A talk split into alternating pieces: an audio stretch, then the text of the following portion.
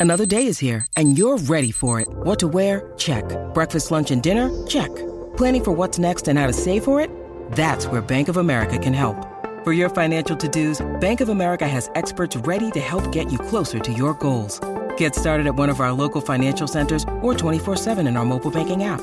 Find a location near you at bankofamerica.com slash talk to us. What would you like the power to do? Mobile banking requires downloading the app and is only available for select devices. Message and data rates may apply. Bank of America and a member FDIC.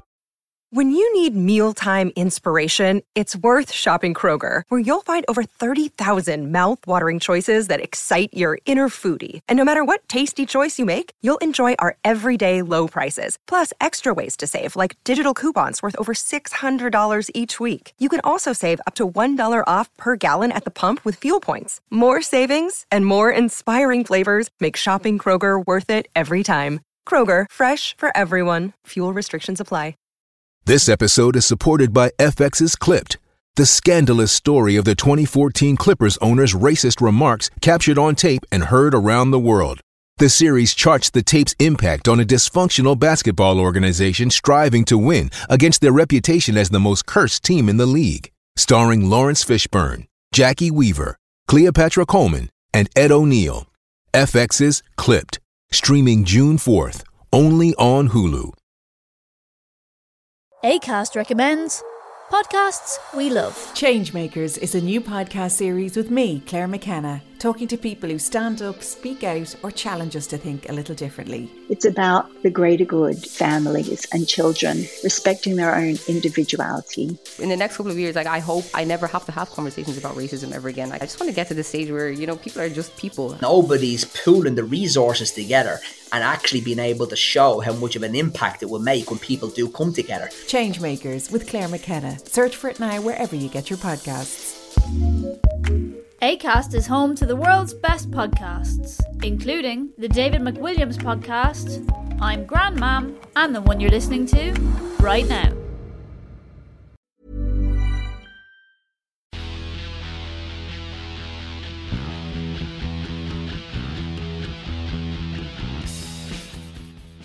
Welcome to the Blood and Mud podcast special edition. I am Lee Calvert, and for this one, there's no Josh with me this week, as I'll be doing the first of our interviews with a semi semi regular podcast and all round top fella, Mr. Mike Bub- Bubbins. Hello, Mike. Hello, world. Hello, Lee. How are you, mate? Not too bad, mate. Now, currently, you're a stand up and you know TV star, aren't you? I'm on the verge of being a TV star. Like I think of myself as an embryonic TV star, stand-up comic, writer, uh, radio personality, and all-round good egg. Yeah. Yeah. But we're actually here to talk about your rugby career. I'm sure some of that stuff will come into it, to be honest. But uh, uh, we're talk- here to talk about your rugby career because you are quite a long career and an interesting career. I think we'll soon find out, won't we? Um, Yeah. So going back to the beginning, then let's do some ba- let's do some basics. Where are you from, and when and where did you start playing rugby? Right, from Barry in South Wales. So I would have started playing rugby in what we would, would then have called in the 80s standard three. We'd call that year six now. No, year five in, in schools these days. So yeah, I started as a, as a young kid playing. Um, my very earliest memory of rugby was in a place called Romilly Park there, I think called the Firework Fiesta. I was playing my first game for Gladstone Junior School. We played St Baruc's Junior School, which was the Welsh team, and I was the year below, obviously. And I just remember going to tackle this big kid under floodlights, and he just handed me off in the face. These were the days when there was no sort of pathway in junior rugby. It was just, you know, it was just smaller people playing with a full strength ball. He just handed me off in the face, and I went flying and landed on my ass. And thought, that, that can't be, that can't be, that must be illegal, surely. Right? And you thought this is the game for me. I thought, you know, me, And I was in no looking back really. But I was I was football first of all, and then my old man had been a big bit of a um, captain of the local club for a few years and was a bit of a, a well known figure of the rugby club. I think they always sort of assumed I'd go into rugby, but I just loved football for, the, for as a very young kid, and then uh, yeah, as, as I sort of realised I was pretty shit at football and quite good at rugby, I just played more rugby and less football. No, I I love. My dad was a very good footballer, and I inherited absolutely nothing of his talent whatsoever. Uh, so, but I always liked playing football and couldn't play it. And I love play. I grew up in rugby league time. I loved playing rugby. Worked out quite early. They didn't know I liked it. I wasn't very good at it. I was never likely to be any good at it, but kept going. Um, did you know fairly? When did you know you were decent at it? Because you had a fairly decent career, didn't you? So when when did you know you were thinking I'm better than everyone around me, or as good as, Yeah. as the people who are good and all that stuff? No, you're right. The first time, better, better than the people around me. Um, well, first sort of as a kid, a young young kid, I got sort of second year playing rugby. I got picked for the county and that sort of like the, the under 11s. And then when I went to sort of secondary school, then you know you're playing you're playing for your school first team and all that sort of thing. And then right through school up to the end of the uh, you know the under 18 or the 19 thing, I, always played always played uh, district rugby and county rugby. And then when we got to sort of 16, 15, they started picking East Wales and the West Wales, and I was always in the East Wales team. And was that always as a back rower? Because you ended up as a back rower, didn't you? Did you was it? I you set on that fairly early, or Yeah, I was I was a flanker from like and you know like I said it was it was there was no sort of uh, it wasn't stagger the way it is now. So in first year comp, I think I'm pretty sure we played 15 aside in first year comp. So I I, and I played flanker then because my my old man had played on the front row, and sort of said don't go on the front row. so so when I first started playing rugby, I was second row. In junior school, there were no flankers. I was I was second row then. Um, and then, unlike most second rows who tell you they're they're they're actually a second row or a number eight, one of, they mean I'm definitely just a second row. Right? yeah? I was uh, I was keen to get out, out, out. I didn't want to play in the back, so I quite like being in the forwards. So I played played flanker all my life. But I was I was lucky. I was always probably the quickest player on the team. But I like you know I like the physical side of it as well. So it was nice. So that just that suited me quite nicely. You mentioned that about playing districts. I remember from what I've been told back then in Wales that they manage. You talk about player workload.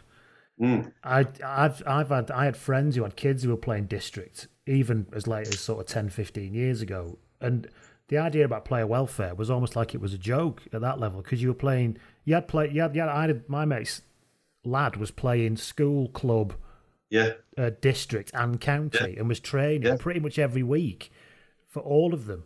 Well, we were training. and he was a hooker. It was like you're gonna get your body's gonna be absolutely fucked by the time you're Yeah. 19 years old.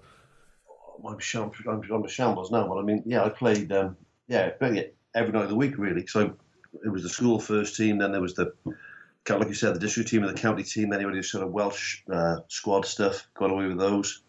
But then on a Saturday morning, we had school fixtures.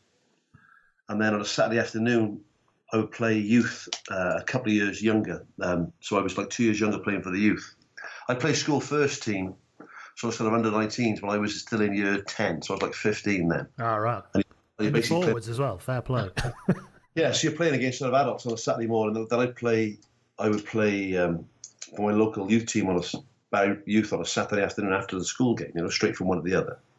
Hmm. And then on a Sunday, I was still young enough to play sort of under 17s. So I, I would play three games on a Saturday. Now two games on a Saturday, one game on a Sunday. Usually like a midweek game now and again, and then training like two or three nights a week. Did you get fed up with it?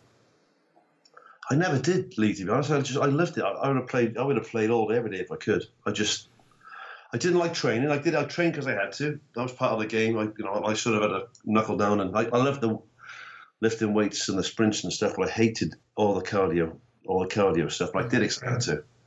But if I could have played rugby every day of the week, I would have done it. You know, I loved it. Yeah.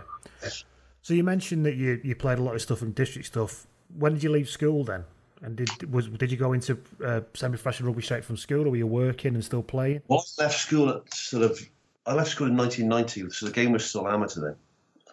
And I was playing at the time at Cardiff Youth, and we'd won everything at, at that point. You know, we'd won. We'd had an unbeaten season and, and, and won everything we could win in Wales and played on the, on the national stadium and did all that sort of thing. It was nice. But I went from Cardiff Youth, uh, left school, uh, did a part-time job. So I, I, I got kicked out of sixth form a lot, and eventually. Anything you can share with us, or is it so? Well, I just I, I had a, and it was it was it was a problem in my rugby career. Really, was that I just had a really really short fuse, and uh, I remember going with the Welsh schools. We, we were up in Chepstow, at the army base there. We're going to go to New Zealand with with like the under eight, under eighteen, under nineteen team. I think I think I might have told you this. This this would have been like Wayne Proctor and Scott Quinnell that that that age group. you you not know? told us this one. No, go on. And um, my PE teacher, called Offie Scott, Mal Scott, had been my dad's scrum half and my dad had shook us. They'd known each other for sort of 30, 40 years, you know. Um, and he knew I was a hothead, Mal, because I, I used to get sent off you know, three or four times a season before you used to get big bands, you know. Was that for fists mostly or gobbing off? Yeah, or... just being a dick. Both. Fighting and then gobbing off, and then yeah, I remember the one time that he, one time I got sent off, and off he got. I was like seventeen. Um, I told him to fuck off about about forty times on on the field. But but then I found out later that his name was Offie. His nickname was Offie because when he was a scrum half, he told everyone to fuck off all the time. So, so I yeah, and my dad was trying to calm me down. It wasn't working, and then um, on the Monday, I was so embarrassed. So I went to school, and went to go and see him. I said, "Listen, Mister Scott, I'm awfully sorry about Saturday. You know, I was out of order. I should you've been good to me. I shouldn't have sworn you like that. That was out of order." He said, "That's right, Mike. You know, it takes a man to apologise." He said, "I'm just letting you know that I have been in touch with the county, and I'm I've asked them if they, you know, we're going to suspend you for a month, so you learn your lesson. You know." I said, "You can't do that. It was a school game." He said, "Well, I can. It's you know, it's a, it's a county setup." And I said, "Fuck you." and, and I, and then I told to fuck off about another 30 or 40 times. and then, so anyway, so when I was 18, now, so I'm in that Welsh school school, we're going to go to New Zealand, it's all good. I've played all the trial games, it's all gone really well. We had a couple of days in the National Stadium, all doing the sprints and the weights and stuff, that was all good. Up to Chepstow, I remember my dad saying to me, um, you know, for Christ's sake, you know, keep a cool head now for these, and you'll be on the plane to New Zealand in a couple of weeks. I said, yeah, yeah, okay, okay. And uh, um, we get to Chepstow, and it was I'd done everything. It was it was the Sunday night. It was the last day. We'd been there for like four or five days for the whole camp, and we had a game of touch rugby. Last thing on the Sunday, and there was a flanker from uh, from West Wales who, who uh, I didn't like very much. Sidestepped me in this game of just a mess around game of touch to finish the weekend, mm. and, and, sort of beckoned over his shoulder after he went past me. Come on, catch me up. So I chased after him, and I was quicker than him anyway. But I remember, I remember kicking him before I knew what I was doing. I kicked him, and he sort of went flying. And then before he could get up, I, I, I just started hitting him in the back of the head like a fucking lunatic. And they pulled me off the pitch, and I was almost in tears. I was so frustrated with myself. And they uh, had to get Offie Scott to drive from Barry to Chepstow, which is about a 45 minute drive, mm. to come and collect me like two hours before the end of the camp. They wouldn't let me stay till the end of the camp. They were so appalled at my behaviour. And they picked me up, and uh, he said, wait there. And he went and chat to the selectors to see if he could try and salvage anything. That wasn't going to happen. So when I got back in his car, and obviously he's good mates with my dad. I remember getting in the car. And I'd never heard him swear at me before. He's a teacher, wasn't he? Mm. As I sat there, he just went to me, uh, "Well, you fucked that up." it's not very funny, but yeah, I could see. I said, "Oh yeah, sorry, sir." And he said, "Well, you can tell your dad." So he just, I just sat in silence, knocked the door. I could see my dad's face, wondering why he was two hours early, and and off he Scott just saying to my dad, "Bob, you know, is talk to your son, mate. His head's gone." And that was it. And I thought, so I fucked that up. They went to New Zealand, that team, and they were the only Welsh schools team to go to New Zealand and win all the test matches. You know, they, that was like the most would you, successful. Would you have started in that team? Yeah, I'd like to think I would have. You know, you don't know, but I mean, all the all the sort of pointers were there. Yeah, um, yeah. But but it's all ifs and buts, Rob. You know, Yeah. I, I would have if I hadn't been an absolute knob. So you know, So you uh, can't you can't really divorce the two. Can people say, say what would you have done if this or that? I said, well, it's like saying you know what would happen if I if I had an extra leg. The point was I was a I was a short fused dick. So what?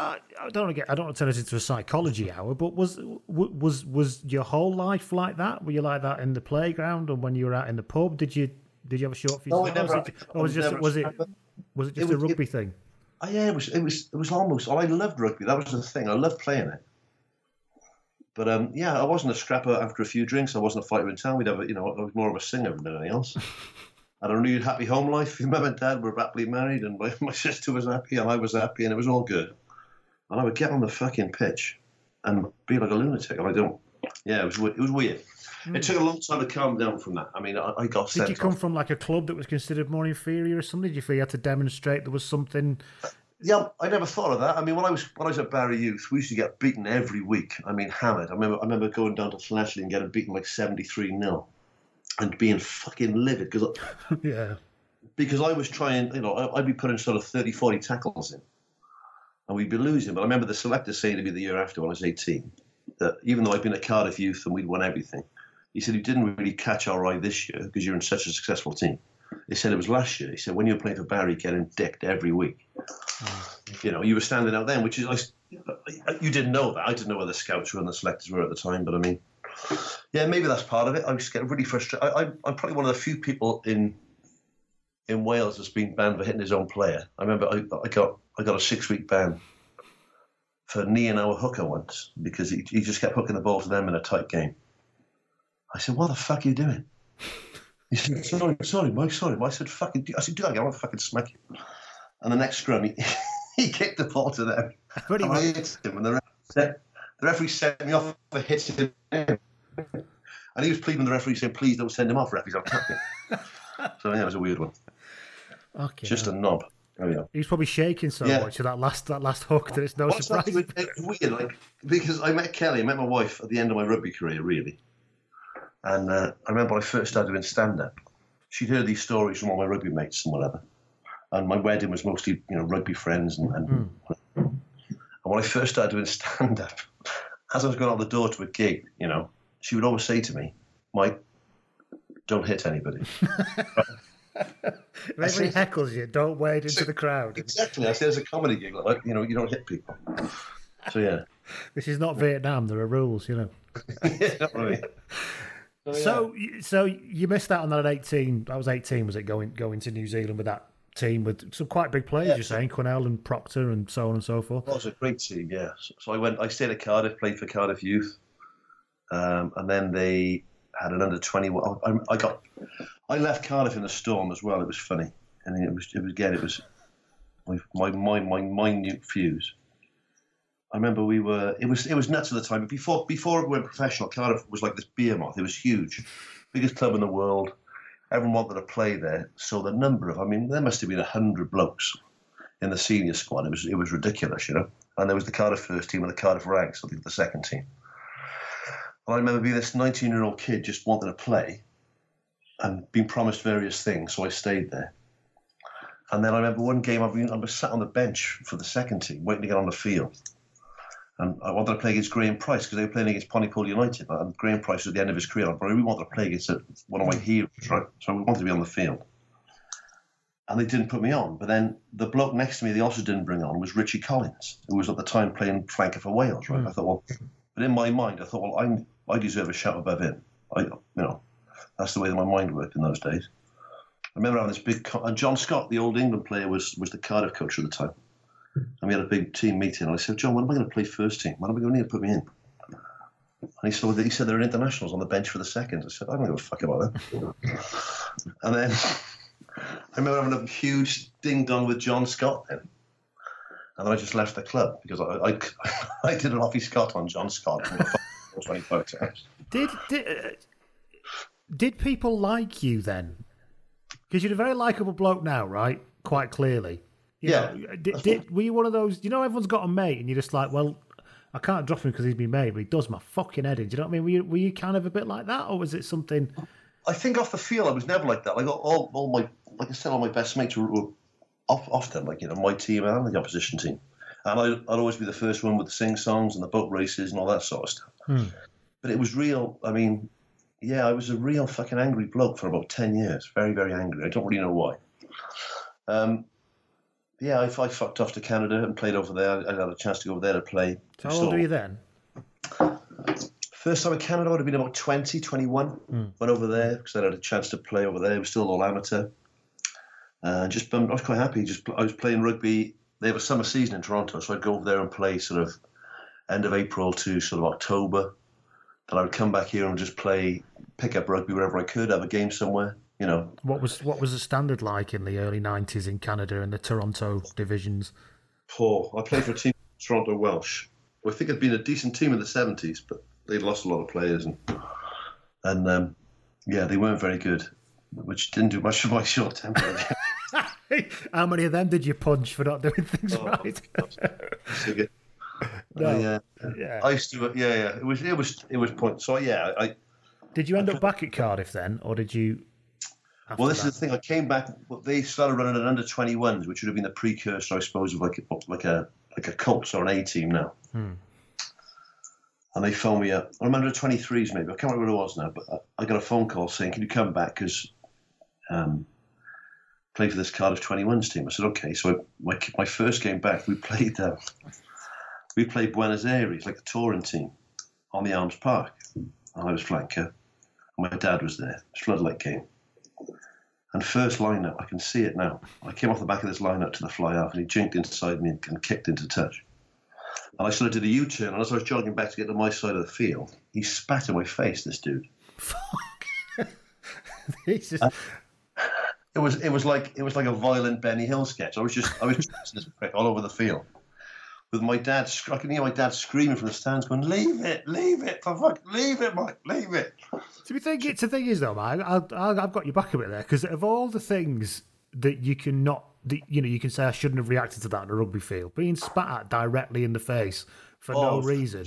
I would never. I, I, don't think there's any player who played the game who was a short fuse guy or not who wouldn't have gone fucking ape shit at that. Yeah, probably. But I mean, yeah, you are right. So, but that didn't. That they only had a few of those games. I went back to Canada. Um, I remember I had a girlfriend. This is years ago. Who just said, "So what are you doing with your life? You seem like a nice bloke. What you know? What you?" What are you bumming around for, living on sofas and getting sent off in rugby games all the time? I keep smacking people. I can't help it. yeah. yeah. So, uh, and she was going to say, why don't you go back to university? I said, I'm too old for the university. I'm, you know, I've missed it. I'm 22, whatever. It's amazing so, how your 22 year old brain works. When you look back it, now, is not it? It's mad, isn't it? I didn't. I, go, I didn't go travelling after uni because I thought, well, I'll come back in two years. There'll be nothing for me, you know. I won't have a job. Was, and I look back now and I think, what a fucking idiot. Why didn't I just go? You know. Well, one thing, yeah, one thing that stuck with me. Like I didn't start doing comedy until I was thirty-seven. But is you always think you're too old for stuff, and then ten years later you think, fuck, why didn't I do that then? Hmm. You know, so at 22, thankfully, I you know I I, I took her advice. Like I applied to college, uni. And I went to what is now Cardiff Met, which was then um, it was called UWIC in Cardiff, which before the game was professional was basically like an academy. So it was it was a way to get a PE degree and make a living out of sport and play rugby, you know, without being professional. So I was there uh, Ieuan Evans' sister was my interviewer. It was funny because I had no A levels. I, so I fucked off out of, out of sixth form. Non Evans. She's not with us anymore, God bless her. But she interviewed me, and she all she said was, you know, "Would you play rugby for, for the uni?" I said, "Yeah, of course, yeah." She said, "Well, if you'll sign the forms, we'll give you a place." Without any without any A levels, so I said, "Oh, great!" So I signed the forms, played. Um, yeah, told, yeah, told the selectors Zero to fuck off that, that UWIC team was pretty strong, wasn't it? That was the UWIC period. Was it Nathan Budgett and well, it was Gareth Lewis and he's a good mate of mine, and Gareth is. So I mean, that team, the first team was quite clicky at uni. So I thought, well, I'm not going to let them piss me off. I'll just play second team for the first year. I'll bide my time. But our second team was uh, like Nathan Budgett, Gareth Lewis. Um, uh, I'm trying to think who else was there. We had we had a few Ben Evans, we were then prop for Wales. Prop, yeah, yeah, yeah. No, we had sort of four or five full internationals in that team. Um, so we won the first team. First team won the won the British University. Second team won the British Universities. It, it, was nice, but um, yeah, then I got a. Uh, I, I mean, I love playing it. I love playing it. I, I, I didn't. I didn't. I fell out with a lot of people coaching the rugby and running the rugby there in my inimitable fashion. well, it was again. I just I had this tremendous sense of injustice. I, I felt like a young David Banner. You know, I was just. Was that yeah. was, so? Why did so? Why did, did you think that they you know they weren't good enough to coach? The game plan was wrong, or was it simply they just weren't selecting you? Was it what, when you look back? What was it? I think I think there was always a bit of because I was a Barry boy, and this sort of followed me through. You know, the listeners who aren't au fait with Barry. Barry's quite a rough blue collar industrial place. Like I, I can't think of and, anything. And, and, it's seen as sort of like the runt cousin of Cardiff as well. Yeah, it's very much sort of uh, yeah, very much put put upon place. You know, and I was I was always the only Barry person in any sort of representative team. You know, so when I got to uni, it was all a lot of uh, a lot of Welsh speaking um, West Walian types, and then there were some fairly well to do Cardiff types. And I was just this Barry Oik who used to go around, you know, swearing at people and punching them and stuff. Yeah, but, but I thought, but I thought, I thought I should play. So obviously, that was my. Uh, and uh, I remember they finally gave me a chance. I, I remember I, I'd been biding my time for the first year. And then in the second year, they finally, uh, I trained, never missed a training session, trained hard, played hard when I played. And then I, uh, I can, I remember we trained on a Tuesday night, and then they put me in the first team for the first time on a Wednesday. I scored three tries on the Wednesday. I trained on the Thursday, and they dropped me for the Saturday. So I said, like, and the head coach was there. I said, well, so what, how am I dropped? He said, what do you mean? I said, well, I, I try, I've never missed a training session. I played all last year for the second. You give me a chance for the first team, I score three tries, and you drop me for the Saturday. He said, no, it's just our selection policy. I said, why don't you go and fuck yourself? And Did he explain what the selection policy was out of interest? I was too busy to fuck off for the time years ago. and then a mate of mine. I'm not interested in details. Just fuck off. Yeah. I just stormed off, and then my mate. He's, he's now a friend. Dave Cobner was the second team sort of coach. A lovely fella from Cornwall, loves his rugby. I just remember coming after me and putting his arm on my shoulder, saying, "Mike, come back." I said, "No, fuck him, Dave." So I played second team, and I, I yeah, I just I, I never went back to that sort of um, to the first team again. I just sort of kept the low profile, did my own thing, played a bit of rugby league, and then when I finished, went down to UWIC. Went well, UWIC. I went down. I applied, applied for my teacher training at UWIC, but they, they could not wait for the chance to tell me to go and fuck myself. so uh, I went down to St Luke's in Exeter. So you finished teacher training down there. Yeah, well, Gary Lewis was, was Gary John, I should say, was a was a friend, and he he taught me when I was at Barry Boys, and sort of I think he understood what it was actually like. And uh, a guy called Ian Bremner was coaching. I'd gone from London Irish to Exeter to coach.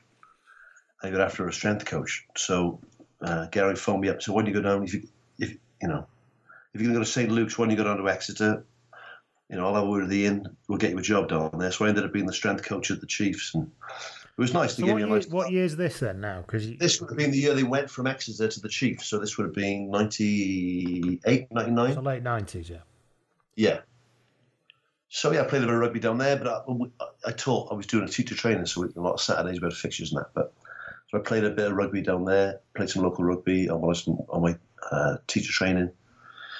Yeah, I enjoyed. St. Luke's was a good time, and I, I enjoyed working with. Um, it was weird, like when I watched like Rob Baxter and, and Ricky Pellow and those boys on the TV. Like when I when I was coaching them, you know. Mm.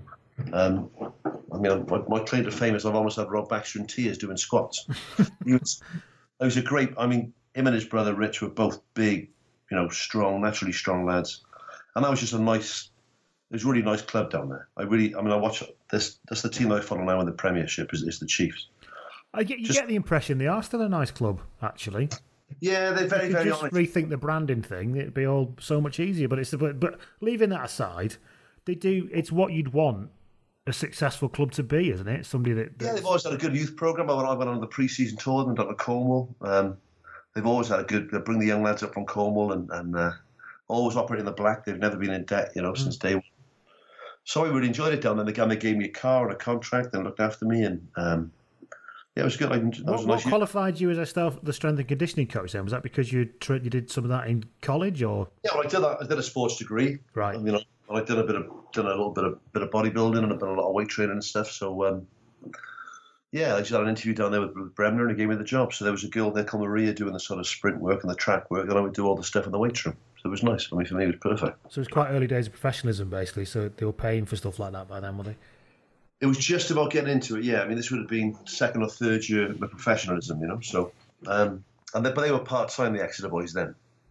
It was sort of you know 250 quid a week in Did a you play for them at any point or any of their No. team levels? No. Oh, I played second team a few times. Right. When, I, when, when teaching allowed, but I, I didn't play first team down there. And then what was yeah, I was I'm trying to think. And then I ended up teaching in Bath for like five years and playing local rugby in Bath. Enjoyed that. What was your club in Bath? It was a club called Old Culverhaysians because the school was was Culverhay School, which is no longer there now. But um, we still had Saturday fixtures, so I couldn't say that you know every sort of every, one Saturday and three I couldn't be there. So you could, there was no point going to a big club and trying to and trying to do that. So I played local rugby, really enjoyed that. Had a, three or four seasons down there playing for them. Um, This is why you got your first job as a PE teacher, was it? yeah, that was the first te- my first PE job was there in Bath, so I did that for four, so also three or four years maybe there, and then uh, yeah, I went back to Canada for a bit, and played some more rugby and some more coaching, and told some more people to fuck off. And then, yeah, that did, I think we all, all listeners would like to know at what point they're stopping telling people to fuck off. Yeah, that's Started, really if you know what I mean. I mean, yeah. Um, ACAST recommends podcasts we love. Changemakers is a new podcast series with me, Claire McKenna, talking to people who stand up, speak out, or challenge us to think a little differently. It's about the greater good, families and children respecting their own individuality. In the next couple of years, like I hope I never have to have conversations about racism ever again. Like, I just want to get to the stage where you know people are just people. Nobody's pooling the resources together and actually being able to show how much of an impact it will make when people do come together. Changemakers with Claire McKenna. Search for it now wherever you get your podcasts. ACAST is home to the world's best podcasts, including the David McWilliams podcast, I'm Grandmam, and the one you're listening to right now.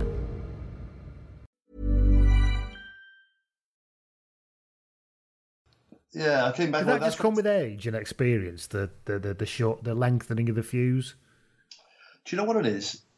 I mean, I'm not going to say that I'm I'm not the world's most patient bloke now, but I mean, having kids was was was the big thing for me. Hmm. Like, like I say to my son, my son loves his rugby, loves his football, loves his rugby. I say, you know, don't, don't be like your dad. I mean, he's a, he's a all dads think their kids are super talented, but he, he's, he is a talented little sportsman. But I said, the, just the one, promise me the one thing, just don't lose your reg, you know, just because that's you're not helping the team. Hmm. You know, it's all right being known as being a bit of a scrapper and being whatever else. But I was a talented bloke, and I was, I was, I was fast. I was strong. I had a good pair of hands. I had good skills. I read the game well. But if I'm not on the field, you're not doing anyone any favors, you know. So I said to him, you know, you need to try and. And if he gets down about himself after a game, I I just pull it. I'm just driving the car, just pull over and say, listen, think about why you're playing, mate. Think about you with your mates. You're outside. It's a nice mm-hmm. day. You can smell the grass. You're playing rugby. Just think of all that. Think of all that, and don't get angry about stuff. Because I mean, that's I was just fucking. Like, like I said, I couldn't. For someone to love rugby so much, I've, I've, I've thought about it myself. I don't know why the what I was so angry about, but I was, yeah. Listen, and I'd have teammates just trying to say, for God's sake, Mike, you know, I You remember must one, have been fucking because you must have been fucking infuriating to them. They must have wanted to kill you, but probably couldn't because you punch them. But it's I remember once. I remember playing a game once, and, and, and I chased a fella over a try line. I, I never like we, we talk about it on the podcast. I don't like showboating, right? I hate it. I don't like people trying to give it up on a, on a tannoy. I don't like pipe music. I don't like stupid celebrations. I don't like people pretending to sleep after they scored a try. I don't like all that bullshit. Right? So I just like to play rugby. I, I think that's part of the game for me is that it's without being chauvinistic. I just like that that that real physical challenge of it and hmm. that, and that sort of conflict. I like the confrontation side of it, but I was never a dick off the field. As soon as, soon as the whistle went, I would shake hands and I'd buy somebody a pint. It was all good. And uh, so we played. I remember. I remember a game, and I was chasing a fella from halfway, and he, he got over the line just in front of me, but he wouldn't put the ball down. He was just dicking around with the ball. Right. I just thought, put the fucking ball down. And as he as he put it down, I just clocked him. It was a lovely punch as well, man. And the referee sent me off immediately, but I was incensed that he wouldn't send him off for, for showboating. So I started calling the referee. can't you see these are comparable offences, ref? Exactly, he started it. right, so I remember my whole team just saying, Bubbins, get the fuck off. Because and me there just losing on telling all my team to fuck off, like one by one. It was Like Eddie Murphy in Coming to America. fuck you, fuck you, Yeah. fuck you, and Who's fuck next? you. Who's next? I'm off. you can fucking have it and all. Yeah. So um, so you were teaching. You're in Bath, and then so early 2000s you came back to South Wales. Is that right? Yeah, I came back after I did my abortive uh, coaching camp career. I, I sort of entered into a business partnership with, a- with a mate of mine who's a rugby player who can best be described as a fantasist and alcoholic Right. who proceeded to drink all our profits for two years. And then, uh, so that went tits up. How many times do you have to tell him to fuck off to get it out of your system? To, to do with my eyes with him. Just, so that didn't work out then. Basically, you're trying what you're trying to do a kind of coaching days. Everyone pays to attend, make a bit of money that way. you? yeah, we did that. And I, I said, listen, mate, I was, I was teaching at the time when we started. It was going to be called First 15 Rugby. And I, and I said, listen, mate, I'll get just as much as I can. So I got the I got all the logos done and the, and the tracksuits done and got the ball sorted. I'm on the phone to people like Rhino and getting things done and getting the flights done. I got the location sorted, um, you know, put, put the program together. And his job was to go over and just sell it. He was, oh mate, I could sell, I could sell coal to Newcastle. I said, all right, good. She's going get some kids on this camp then, mate. And the first year, there were like almost no kids that we lost. We lost a lot of money in the first year. Hmm. I was still teaching. I'd gone up there for the six week holiday. And the next year, rather than me just say, you know, that was a daft idea, don't go, in, don't go into business with an alcoholic fantasist. I, uh, he said, you know what the problem was last year? I said, I got a pretty good idea what it was. I'm yeah. He said, yeah, you need, to, you need, you need to commit more time to, the, to it if we're going to make it work. He said, you need to quit your job and said, get over your own Easter, you know. So I did, like a twat. I resigned from. I resigned from a full-time teaching job with a nice pension to go to Calgary with him in like the, in the April. We were there until the October, and we made zero cash. Because uh, he, and, and he was like he was such a soft twat that I remember the one kid turned up. Well, we'd given him like t-shirts. I mean, it was costing us for a kid to be there. By the time we'd given him like their lunch and given them a free ball and a t-shirt and all this shit. I mean, it's costing us money. So, um, and he, he was letting kids come for free. I said, what, what, what do you mean you let him come for free? He's a nice kid, mate. I said, I don't give a shit how nice he's costing me money. So, so we did that for the second year then. Lost a load of cash. I remember there was a fella called Dan Kazakov who runs the Calgary Rugby Union clubhouse. Lovely fella, right? Really nice bloke. And I and he did all the catering for this thing, and we bounced a check on him. And I was so I was mortified. I I gave him this check in good faith, and he came to see me and said, "Mike, I'm listen, mate, I'm sorry about this, but the check's bounced." I said, "I said, oh no, Dan, it couldn't have bounced, man." I said, "You know, there was there was enough money there to cover that." And then I remember Simon turned up at a party with about 24 cases of beer, right? I said, Is that Dan's money? He said, What do you mean? I said, Mate, I've, I've just bounced a check on Dan. That's why I, I, had to get the money together to pay Dan off. It was really nice about it. So, yeah, I, I moved back then, decided that. so, all things considered, that wasn't a goer. So you came back. uh, when I came back, I was destitute. Like I literally didn't have two pence to scratch my ass. I was, I was, I found myself at sort of thirty, back back sleeping on people's couches again. so that was nuts. So then I, I, got a teaching job in, in Cardiff. And I thought, right, let's play some proper rugby. And I played for the Wanderers, went to the Wanderers and played. Played the first year. That's Glamorgan Wanderers in Cardiff for anybody listening who doesn't know, but yeah. Yeah, just knocked around the first year, uh, playing a bit. And then I thought, I'll do this properly. So that pre that off season after that, I, I put the yards in and and I'm getting a contract, which is nice. I was teaching full time. They gave me a first team contract. I was thirty. What's, what's the money like? First, have to specifics, but is it you know? I can't remember, mate. This would have been about this would have been about 15 years ago. So I'd have been about 31, 32 at this point, and I was. Um, I think it would have been a couple of hundred quid a game. You know, so it wasn't bad. It, it was. It's a fairly and, decent supplement to your income, though. But having said that, they do expect you to train. Well, do, well, let me ask the question: Are you expected to train like a pro for that money? Well, I love training them. I, I always like training. That's the thing. So I was in I was in really good nick. I mean, um, but yeah, you were expected to train sort of two. Apart from the cardio. I think no, I, I did it. I just did enjoy the cardio. So I'd like do two or three nights a week training, and then we should we should get there early on a Saturday, and you, you know you, you have a game plan and do it all properly. And but it was weird, mate. Like rugby had changed in, in that time from when I played decent rugby over here to going away and um, and then coming back and playing good rugby. I remember going to a, we played a team that a friend of mine called Jason Lewis was fly half for, and, and he and we'd been in the same sort of uh, Welsh school setup at 18. I'd seen him for a long time. He was a really good player, Jason. Out of that. And uh, after the game, I was on a pint with him at his clubhouse there. And I remember the, the coach saying, "Come on, we, we're uh, we're going to get on the bus, Mike." I said, "What do you mean? We literally just had a shower. Was my first pint." And I think the young lads, like the 19, 20 year old boys in the team, I was 31, 32, had already had taxis booked from Cardiff into town, you know. So rather than ah, stay and have a night and have a drink and have a sing and have a, and have a laugh, we stayed about an hour, 45 minutes, got on a bus, went back to Cardiff, boys jumped on the, on the, and the into taxis and went off into nightclubs. I thought, well, this is not me, man. This is that was weird for me to get my head around. You know, that sort of new that sort of rugby wasn't my sort of rugby. Yeah. I, I think I think what going to Canada for a lot of that time in, in the interim, very amateur game over there. So and I enjoyed that. I enjoyed, you know, people who've made their own clubhouse and people who uh, paid subs and people who, you know, to come back to that was a bit of a culture shock. So I played there for a season. Didn't, if I'm honest, I didn't particularly enjoy it, and then I had a really bad injury. I detached my bicep. Um, Ouch. yeah, that was a killer. Um, and I, I just Did, stopped. did your dad treat that, that the same way he treated your broken leg when you were a kid? You'd know if you'd snap your bicep, you'd be in agony. Yeah, you trot it off. do, do a couple of curls. With some peas on your arm. I did. I came home that night. I just started seeing. I didn't long to start seeing my wife, my now wife. And it was a swinging arm tackle as usual, right? Like I remember, I used to, I used to train religiously. I used to lift a lot of weights. I used to keep a training diary, and I remember reading the notes. That I used to take notes on every session.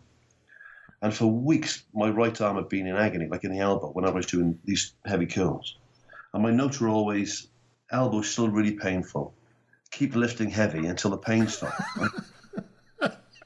Which, I mean, When you look back at it now, could you see what you did there? as, as an conditioning coach, you wasn't sound advice to yourself. and it's just, I, I had these huge, I had these big arms on me.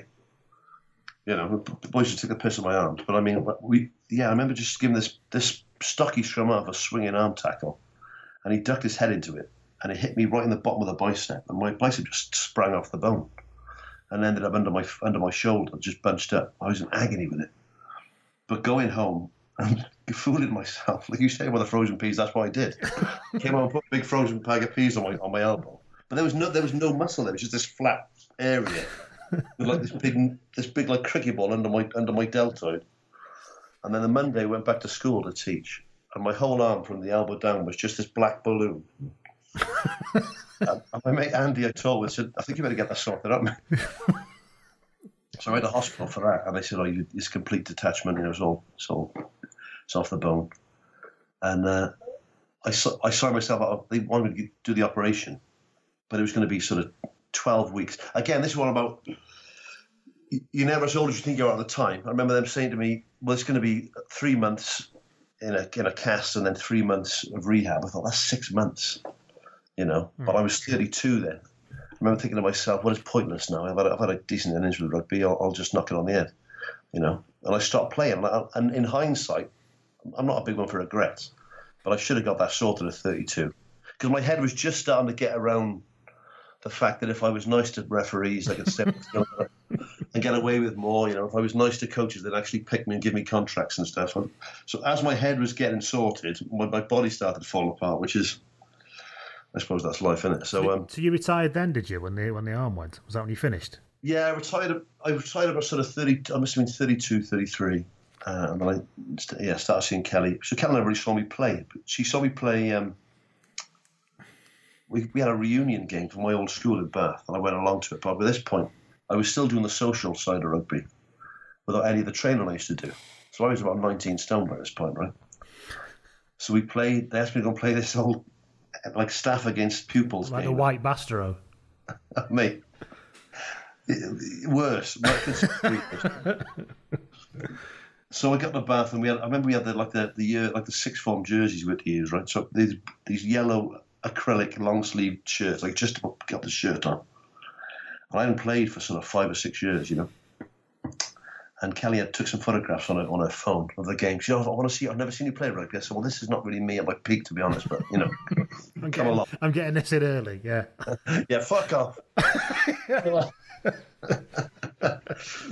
and she took photographs of the game, and I remember I, I was just describing this to people. Whenever you look yourself in the mirror, if you're overweight, you tend to suck your belly in without knowing it. You know, so I'm always looking at myself, picking my chin up, sucking my belly in. You know, you're always sort of kidding yourself, really. But when you're just knackered in a game of rugby, that's out the window. You know, obviously. So I look at these photographs. I said, "Who's that fat prick?" She said, "Where?" I said, "Look at him. He looks like he's got a walk under his shirt. I'm just looked like this bright yellow cement mixer for a belly, right?" And she said, "That's you." I said, "Don't be so ridiculous." How dare you? She said, "Look at the socks," and the only one wearing purple socks was me, right? I was like, "Jesus Christ!" I mean, I, I, I looked like a toffee apple. It was ridiculous how fat I looked. I went So on, I went on holiday to Ireland with the kids about five years ago, and on my lad's phone, I was scrolling through his photos that he'd taken, was a profile photo of me in quite a slim fitting jumper. And, it, and and you know what I did? I did that thing. I went to. I went. Have you done something to that photo? Have you like squeezed it downwards or something? Like like. He's like, yeah, I thought he'd like done that thing, like a magic mirror thing on it. I was like, he said, no. He said, is that? And I've got quite a big nose as well, so it's like a double whammy of like a profile nose shot and the full derby. It was absolutely horrific. So yeah, I lost some weight the next eighteen months after that. Oh mate. Well, I, yeah, I was, I was I was big then. So then I, that put me off playing because I, I didn't want to look like yeah like a toffee apple player. and then I just started playing a bit of veterans. Then we talked we talked before we did the recording about people like Ozzy Fahir and some boys who play some decent rugby. Um, I started playing veterans rugby for Barry. Only Mickey Mouse stuff over to, over to France every year and play for games against the French boys. And they come over here on tour. We play against them, and that's nice. You know, that's uh, I, I've yet to be sent off in a in a in a veterans game. this time. But the, So- the, the I would I would I told the idea of playing veterans. I don't fancy training. I fancy turning up and playing. But I worry because I've not played probably since the time when you stopped playing. I've not played since about 32, 33, apart from mm. the odd daft bit of touch every now and again. Yeah. And in my mind, I still think I can take contact like I did when I was twenty seven. Yeah. But I always worry that you won't just you don't really get injured. You just get kind of powdered at this age. If you, You do, it's weird. You, you soon get into it, like because the boys that I play with have all at all at some point played good rugby, not just a bunch of complete hacks. So you know, so when the whistle goes, you are playing a version of rugby that, that's recognisably rugby. But I mean, and and, and the, the contact's fine. Getting up takes a long time. You don't spring up. Getting up takes a long time, and uh, and the Christ, it's the recovery league more than anything else. I mean. yeah, I was out for a week. I mean, literally, like, I was out three or four times a week as a youngster. Then, and when you're playing in your twenties and, and your early thirties, you know, you're playing once a week, and you're all right. Sunday's a bit sore, then you're training again on Monday. I was out for a week. I I could barely walk. It was And it's that shit that didn't hurt when you were a kid and didn't make you tired. I, you know, like you. I don't know if you have this now, but I, when my kids were smaller, you never got tired swimming when you were a kid, did you? And I took the kids swimming, and I thought, well, while I'm here, I'll do about six lengths, and I did. And then after, I couldn't get my fucking jumper on. I had like my arm, you know when you put your hands above your head and they're shaky. You think, I can't get my fucking hand through the sleeve of the jumper. Well, when you got to prop your elbow against the inside of the shower to watch your elbow. and because I'd got into cycling, which didn't help either, because you end up with decent legs and arms like a fucking T Rex, so you can't actually do anything. So it was just I've done that middle aged, middle class oh. cycling thing. Yeah, so so you finished then. and Obviously, you were still we still work as a teacher when you retired. Then is that is that what you were still? Well, I was yeah, I was still teaching. I was still um, still teaching PE. So I, I taught for about another five or six years after that. So I, I, I mean, I say I retired. I'll have a, I had a run on with the boys I was coaching, and you know, and I, I got on the field with them and throw the ball around and everything. But I mean, not doing any any proper rugby. And that's what I'm saying. Like I remember thinking 32 was old for rugby, and now I'm thinking shit. You know, that was that's young really, especially if you're if you're. I, I played when I was in Bath. I, I moved down to the centre and played a lot in the centre, and I enjoyed playing the backs. It was easy. Um, yeah, I, I realistically could have played probably another four or five years, you know, at least. But I, but, but I remember thinking, oh man, this is all for rugby. And so I started doing, so then what I, when I wanted to start doing comedy at of 36, 37, I thought to Can I just explore that for a minute there before you said you, you wanted to start doing comedy? Have you? I mean, you're obviously a funny bloke. Did would- were you? What could you always make people laugh? You knew it was something you always wanted to do, or did you suddenly wake up at 36 and go, "I fancy being a comedian"? No, it was, I mean, it was it was tied in with rugby again. Really, I mean, I'd always been the person. He was saying, like, you know, people must have hated you. They they might have hated me on the field, but I was always I think I was always good value off the field. So it was always me that was doing the little stories and singing, doing the lead, starting the singing off and doing that sort of stuff. And then I got into writing. Really, it, it was the writing that got me into stand up. I went to go do a to do a. I was I was a bit pissed off with teaching. I think I wanted to change a career, and I maybe give some writing a go because I was always been a decent writer. And then I went to a uh, comedy writing workshop, and they got the they got the dates wrong, and it was a stand up comedy workshop. So I ended up I was going to leave, and then she said, "Well, you might as well stick around to the course." And, you know, I said, oh, "Okay, I'll see what it's like." So I did this stand up course only for a few hours, but the girl doing it was really really bad. Um, I mean, I'm thinking to myself, Christ, if you can make any money out of comedy, that I can make a living out of this because you are fucking awful. And uh, She was. I mean, but I, I and thank God. I mean, I don't think she was a, was a comedian. I think I think she was a drama teacher who'd been asked to do like a comedy course, mm. a comedy workshop. Nice girl, just not funny. And um, it, but I said if, if she'd have been brilliant, I would have thought, oh God, I can't do this. But she was crap, so it was good. So um, yeah, and then just from that, I ended up. But I was thinking, oh, I'm too. And then fair play to my wife. She was all give give it a go, give the old stand up a go. And I thought, I'm 36, and that's too old. And I remember what I thought about with the rugby. I thought, well, hang on a minute. You don't, you don't want to be in 10 years' time wishing you'd started comedy at 36. It's difficult when you just had small kids as well. yeah, it? because because it, the, the the you know the impact on the lifestyle and stuff, and it, ta- I, I, I mean, it takes it takes a lot of support from your family, is what I'd say. I suppose she was brilliant. She said to me, "Let's get the get the mortgage sorted out because when you're self-employed, it's going to be a pain in the ass.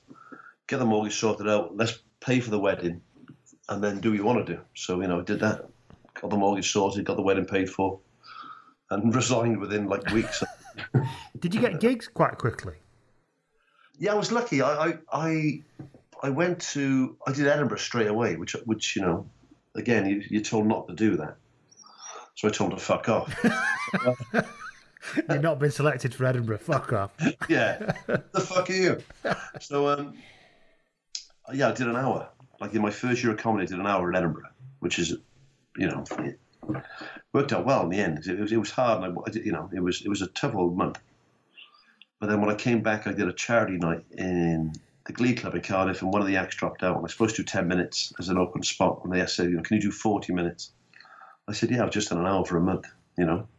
So I did a forty-minute gig. It was my first gig in the Glee. It was a forty-minute gig in the Glee Club, and then that went down well. And then I was shopping the next day with Kelly, and had a phone call saying, "Can you do Birmingham Glee Club next weekend?" I said, "Yeah, okay." So I went from sort of not getting paid at all to doing weekends in you know one of the the better sort of, if not the best sort of comedy club in the country, which is nice. So yeah, I haven't, I haven't hit any punters yet, so it's all gone, you know. Um, you mentioned at the beginning the embryonic TV star. Is is that something that's coming through? Is it something you can talk about? Yeah, there's um, I do a radio series called The Unexplainers, which is yeah. like a which is like a sexy X X Files. Um, I'm I'm like this sort of I'm the eye candy. It's on radio, of course. Um, yeah, so that's basically that's been commissioned for TV. So we've been recording that this week. That's going to go on, the, on BBC Wales to start with, and hopefully, you know, maybe go to network in the autumn. So that started, and then I start uh, recording a new sitcom um, tomorrow. Like I've got to, I've got to meet the, get my wardrobe stuff done tomorrow. So there's going to be a new sitcom. That's out in the autumn. I'm going to be in that. You know, as long as I don't tell anyone where to go in the meantime. And then, uh, yeah, I've got, I've got a couple of other little bits and bobs in with with BBC at various stages. So yeah, there's there's like two things that are definitely happening, uh, and two things that are looking very promising. So that's that's that's, that's all good. Well, I think you're a signal lesson in many ways, Mike, about having a go, different go at different things at different times in your life. Because there's definitely different points where you've done that, isn't there? Yeah, with, with different thing. effects, I suppose. yeah, yeah, yeah. I remember saying it. It sounds really cheesy. It sounds really twee. But at my at my uh, at my wedding, saying you know that, and this is before I was doing comedy, really. Um, because people are always asking about the rugby, always about the rugby. Do you wish you'd done this? Do you wish you'd done this? Do you wish you hadn't done this? Do you wish you hadn't done that? And my point was, well, I, the, the, day I got married was a great day. And I thought, well, if, if, I, if I had done anything differently, mm. you know, if I hadn't punched someone, I hadn't been sent off, if I hadn't been a prick, if I hadn't been, you know, um, on some bloody GBH charge, if I hadn't, done all these, these weird things in my life and various busted up business ventures, I wouldn't have ended up where I was that day. So, you know, yeah, you can't. True. Do you know what I mean? If it, one one little thing differently would have taken me in a completely different path. I'm, I'm very happy where I am now. So my lads do GCSEs now, and I had to kind of tell him that basically I was always quite bright, and I had shit GCSE results and shit A level results, mm. and ended up phoning around universities and ended up in the University of Teesside in Middlesbrough because I got such poor A level results. And it was there that I met my wife and met six of the best friends and played rugby with guys I still see now well, that's what I mean. Four times a year, you know, and it's difficult. You know, I don't, want to get too philosophical about this, but there is something about you can't let it fucking worry you too much at the end of the day. You know, you just got to go with it, mate. I mean, Christ, and you know, that's what I said to people. I used to get in trouble when I was teaching, because I would say to kids, if they were stressing about the GCSEs, I remember saying to kids and getting bollocked for this. I said, "Don't worry about your GCSEs." Yeah. I said, "What do you mean, sir?" I said, "Oh, fuck it." I said, like, "You know," I said, I, "I didn't do great in my GCSEs. I didn't get any A levels." I said, it's, "You know, you can always you can always do them again." And my head teacher said, "Fucking PE teachers, eh?" Have you been telling kids that exams don't matter? And my, my point was like, you know, it's a lot of pressure when you're 16, it's isn't not, it? I'm seeing it now. It's different to when we were there. Completely and utterly different to when we were there. you'll be all right if, you, if you're a decent person, you know. You tell enough people to fuck off, it all, it all The end of the day, goes through the bad and rebounds back to being good. I remember I had a gig. The, only one time when I thought it, it, it was like um, I had a gig up in the Welsh Valleys for a good friend of mine called Henry Widdicombe, who's Josh Widdicombe's brother. He's a good comic in his own right, Henry, but he doesn't gig anymore. He used to run these lovely gigs, and uh, there was a fella called Trevor Lock, who's a who's a mate, who's a comic, who I sort of recommended this gig to. So I compared it every month, and he came down and did it. And, and um, this one real bad twat in the crowd who just gave, made his life a misery for half an hour, right? And it wasn't that sort of gig. I'd never seen this dude before. So I, I apologised to to uh, Trevor at the, end of it. And I was, I was going, the guy, he starts heckling me now. They said, he's, he's, had a, he's had a skinful. I said, mate, I'm not Trevor. I said, I said, you re- really embarrassed me now. I said, that's a good friend of mine. He's come from London on my say so. I said, and you've made an absolute prick of yourself. Don't think I'm a nice bloke like Trevor. I'll quite happily drag you into the car park and fuck you up, bro.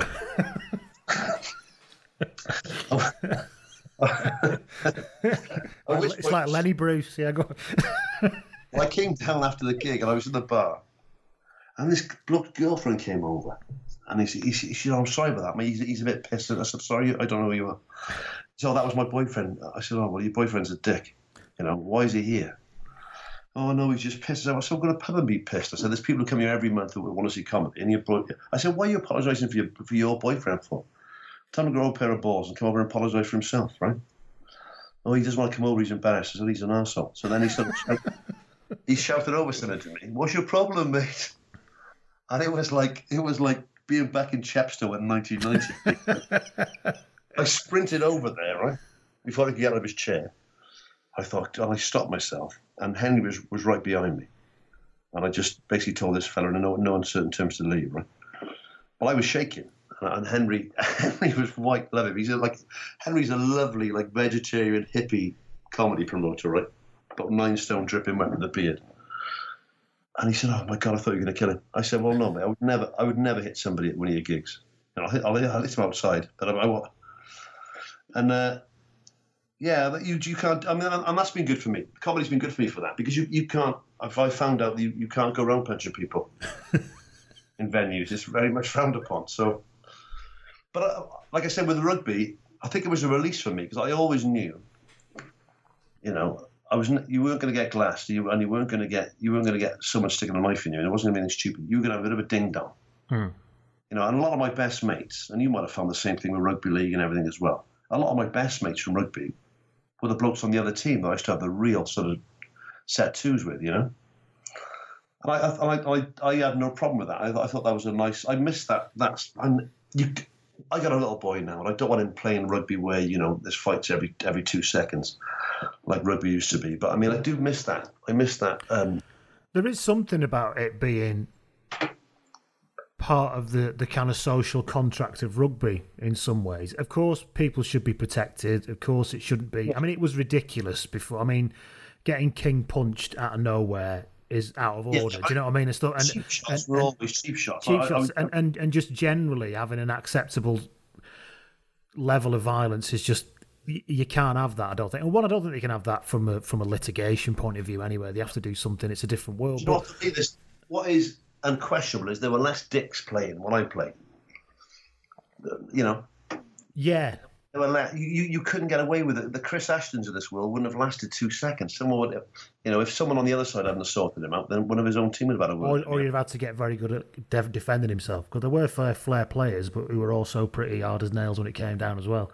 Yeah, But but it's yeah, and I- but I do think there's something about an acceptable level of risk in the social contract of rugby that you might get a bit of a slap. You know, Well, it's like with the rucking. I read a really good report last week about rucking, You know, and obviously the sponsors and the TV people didn't want to see people getting shoot on the bottom of a ruck. a that never really caused any damage. You know, because there were again there were sort of unwritten rules. You didn't go for sort of groins and faces and stuff. You know, but you know, no, you and it happened to me. The, it happened to me, and you moved. You know, on the back of my legs and your ass and whatever. Yeah, get out of the way. You know, and I, and I think it, it, the speed of the game up. You know, and you see boys now flying into rucks, taking people out behind a ruck. I mean, there's I think there's much more injuries in rucks now. They've cleaned rucks up than they were in the old days. Yeah, but I think it looks more acceptable now. You know, you watch some of those rucking in the old days, you go, oh, Jesus Christ, you know, watch it. I'm you, you played, that's, that's the way you played rugby back then. was, was right. the, the, the South African ref caught on camera once back in the 90s. I don't mind the rucking, but that was mountaineering. Mike, it's been a lovely, it's hey, been lovely talking to you. Um, and I hope everyone's enjoyed that out there. Um, and we'll speak to you all soon when we are back on. Cheers. Take care. Bye bye. Yeah, take care.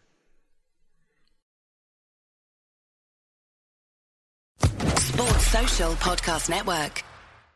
Step into the world of power, loyalty, and luck. I'm going to make him an offer he can't refuse. With family, cannolis, and spins mean everything. Now, you want to get mixed up in the family business. Introducing The Godfather at Chumbacasino.com. Test your luck in the shadowy world of The Godfather slot. Someday, I will call upon you to do a service for me. Play The Godfather now at Chumbacasino.com. Welcome to the family. No purchase necessary. VGW Group. Void where prohibited by law. 18 plus. Terms and conditions apply.